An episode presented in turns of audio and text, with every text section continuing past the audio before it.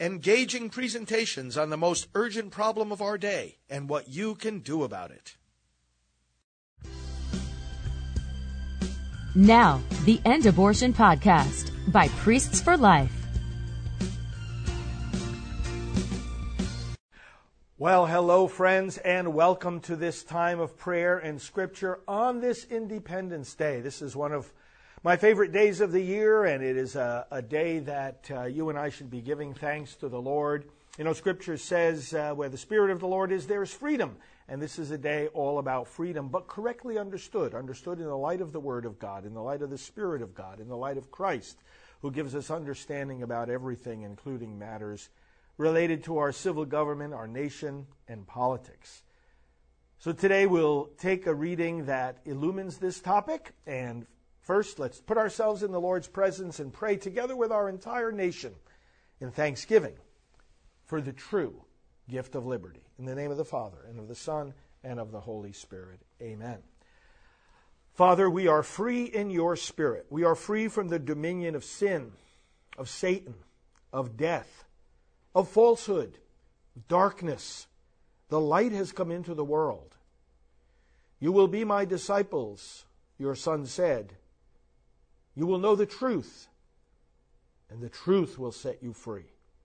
Lord, we live in a nation founded not on geography or ethnicity, but on truth, self evident truth. Truth about you, our Creator. Truth about you as the source of our human rights. Truth about the right to life. Thank you, Father. Thank you for your Son. Thank you for our founders. Thank you for our freedom. May we defend it vigorously each day in Christ Jesus' name we pray. Amen. Okay, let's turn to the first letter of Peter, because there in chapter 2 we find a, a key lesson starting in verse 13. Be subject for the Lord's sake to every human institution, whether it be to the emperor as supreme or to governors as sent by him to punish those who do evil and to praise those who do good.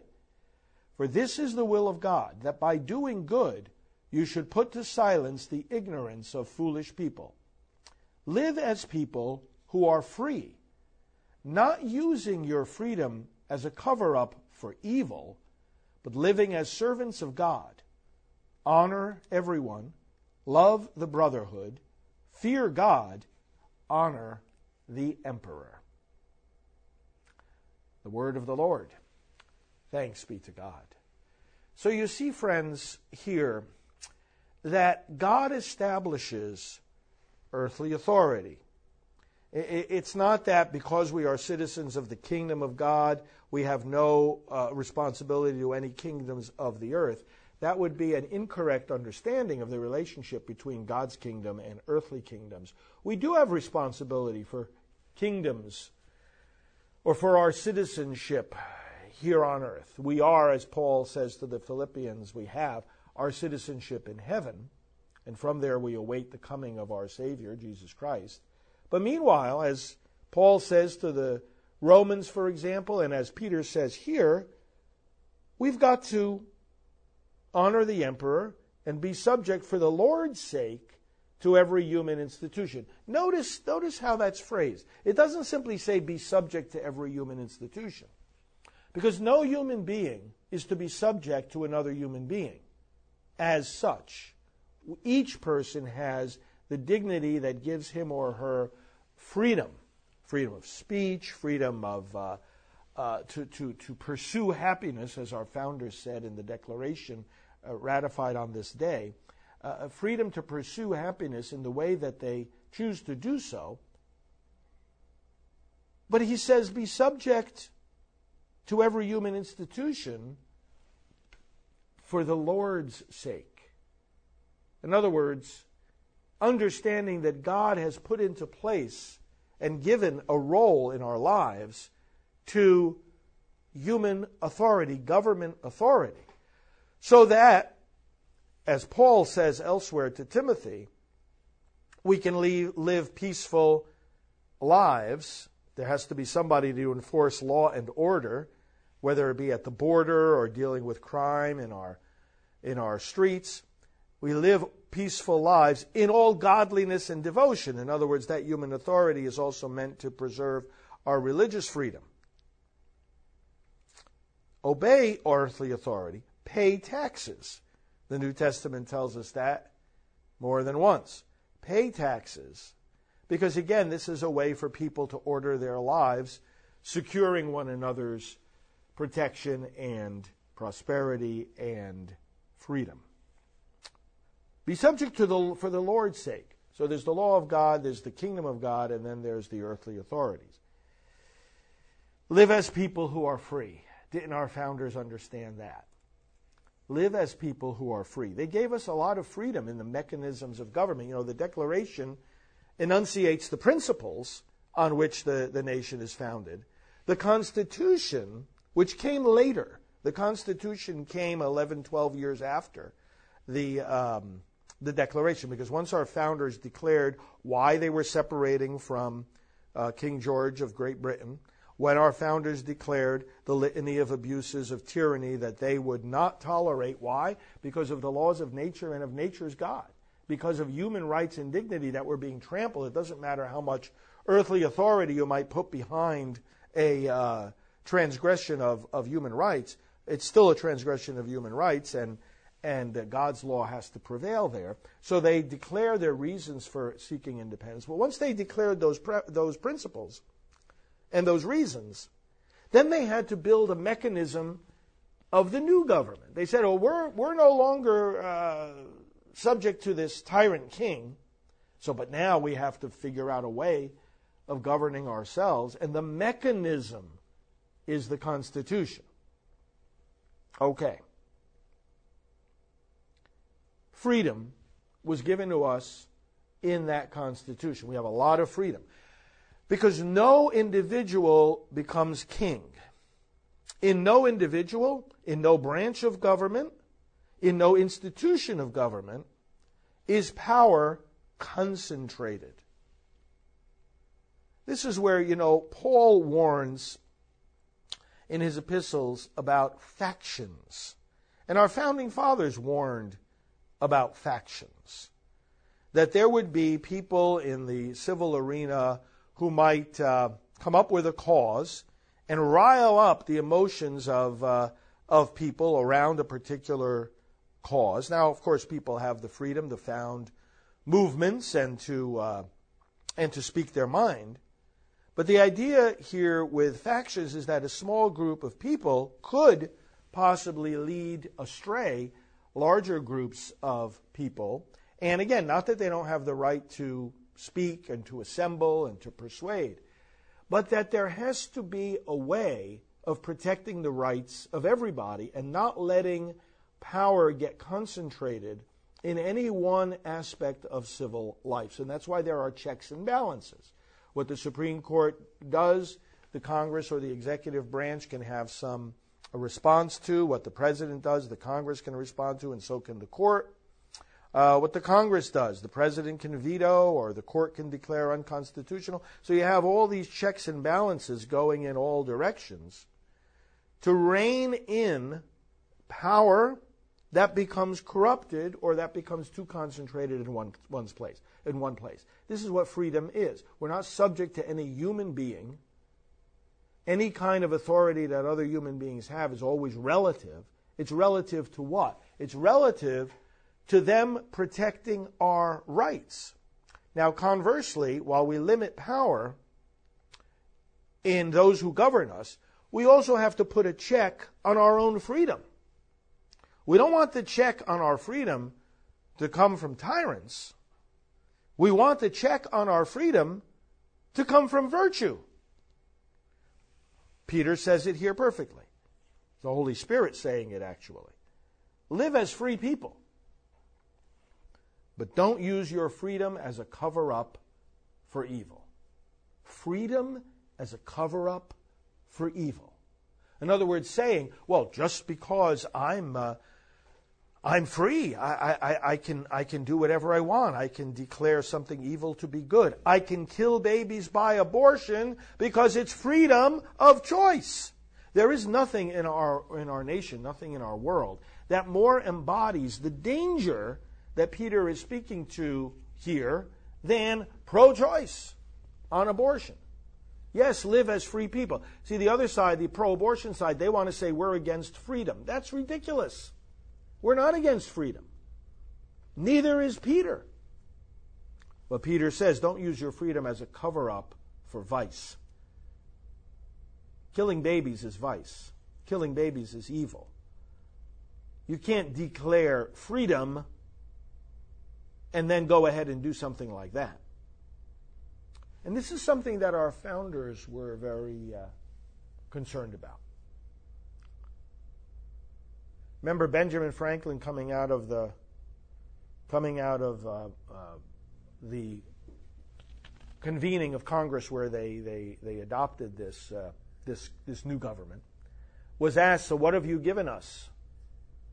And he said, A republic, if you can keep it. George Washington, James Madison, John Adams, they declared that, look, it's not just about the mechanism of government that we've given you in these documents. It's about the virtue of the people, because if the people aren't grounded in religion and morality, what's going to keep them on track to govern themselves in a way that's going to be good for them? Good for their children, good for their freedom, good for their God given, unalienable rights, starting with life. If the government is not going to exercise tyrannical control over every decision that the people make, well, then here's the risk that the founders took. We're not going to have any kind of tyranny. You know, people pass laws. You can vote them out of office. The president vetoes Congress. You can vote the president out of office. The president uh, appoints judges, but you can vote the senators out of office who confirm them.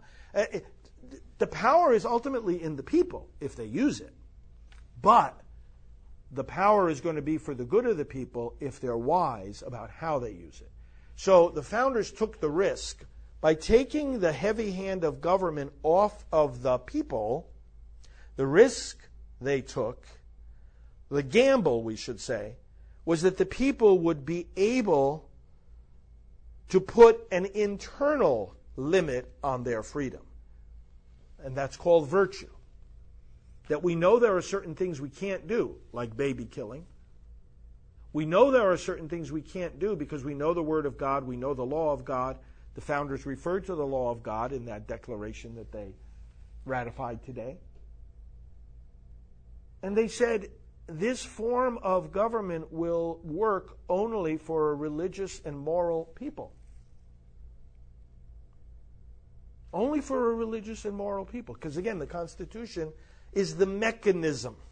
The mechanism to do what? Well, whether we're moving in the right or wrong direction on, on, on, public policy depends on whether we know the difference between right and wrong.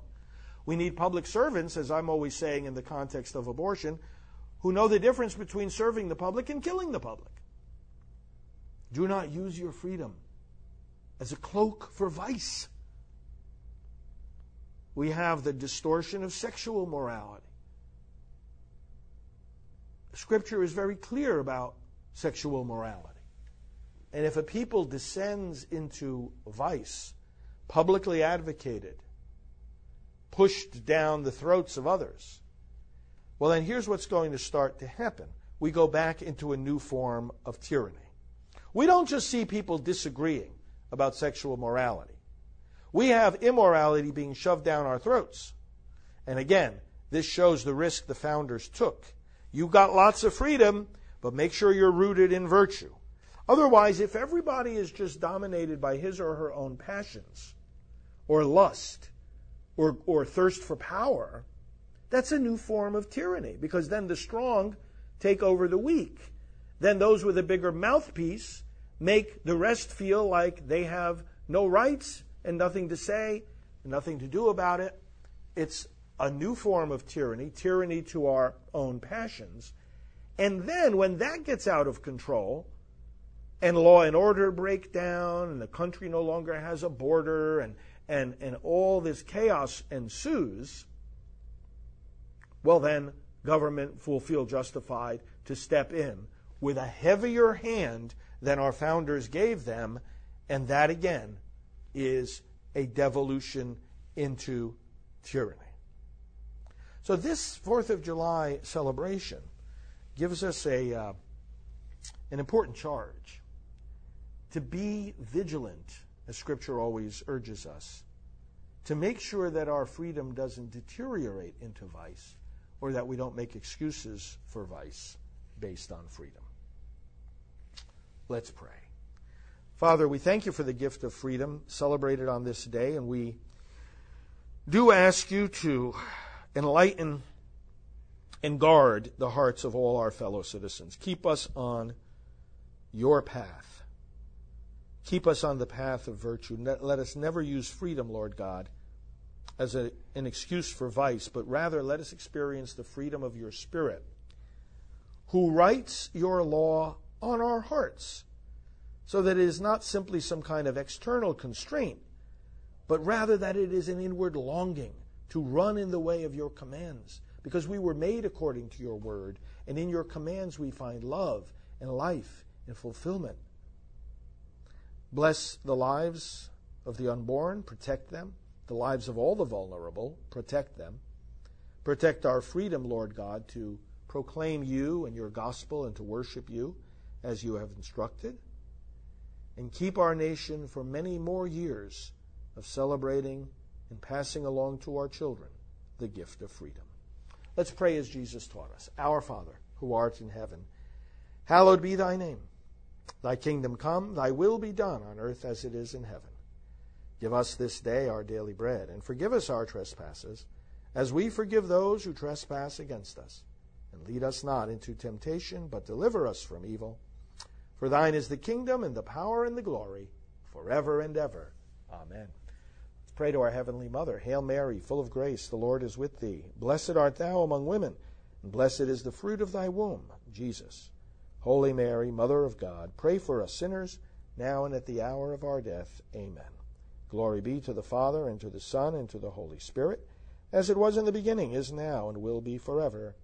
Amen. Well, thanks, friends, for joining us for these reflections. We uh, pray for you each day. Spread the word about this program and have a wonderful Independence Day. We will talk to you soon.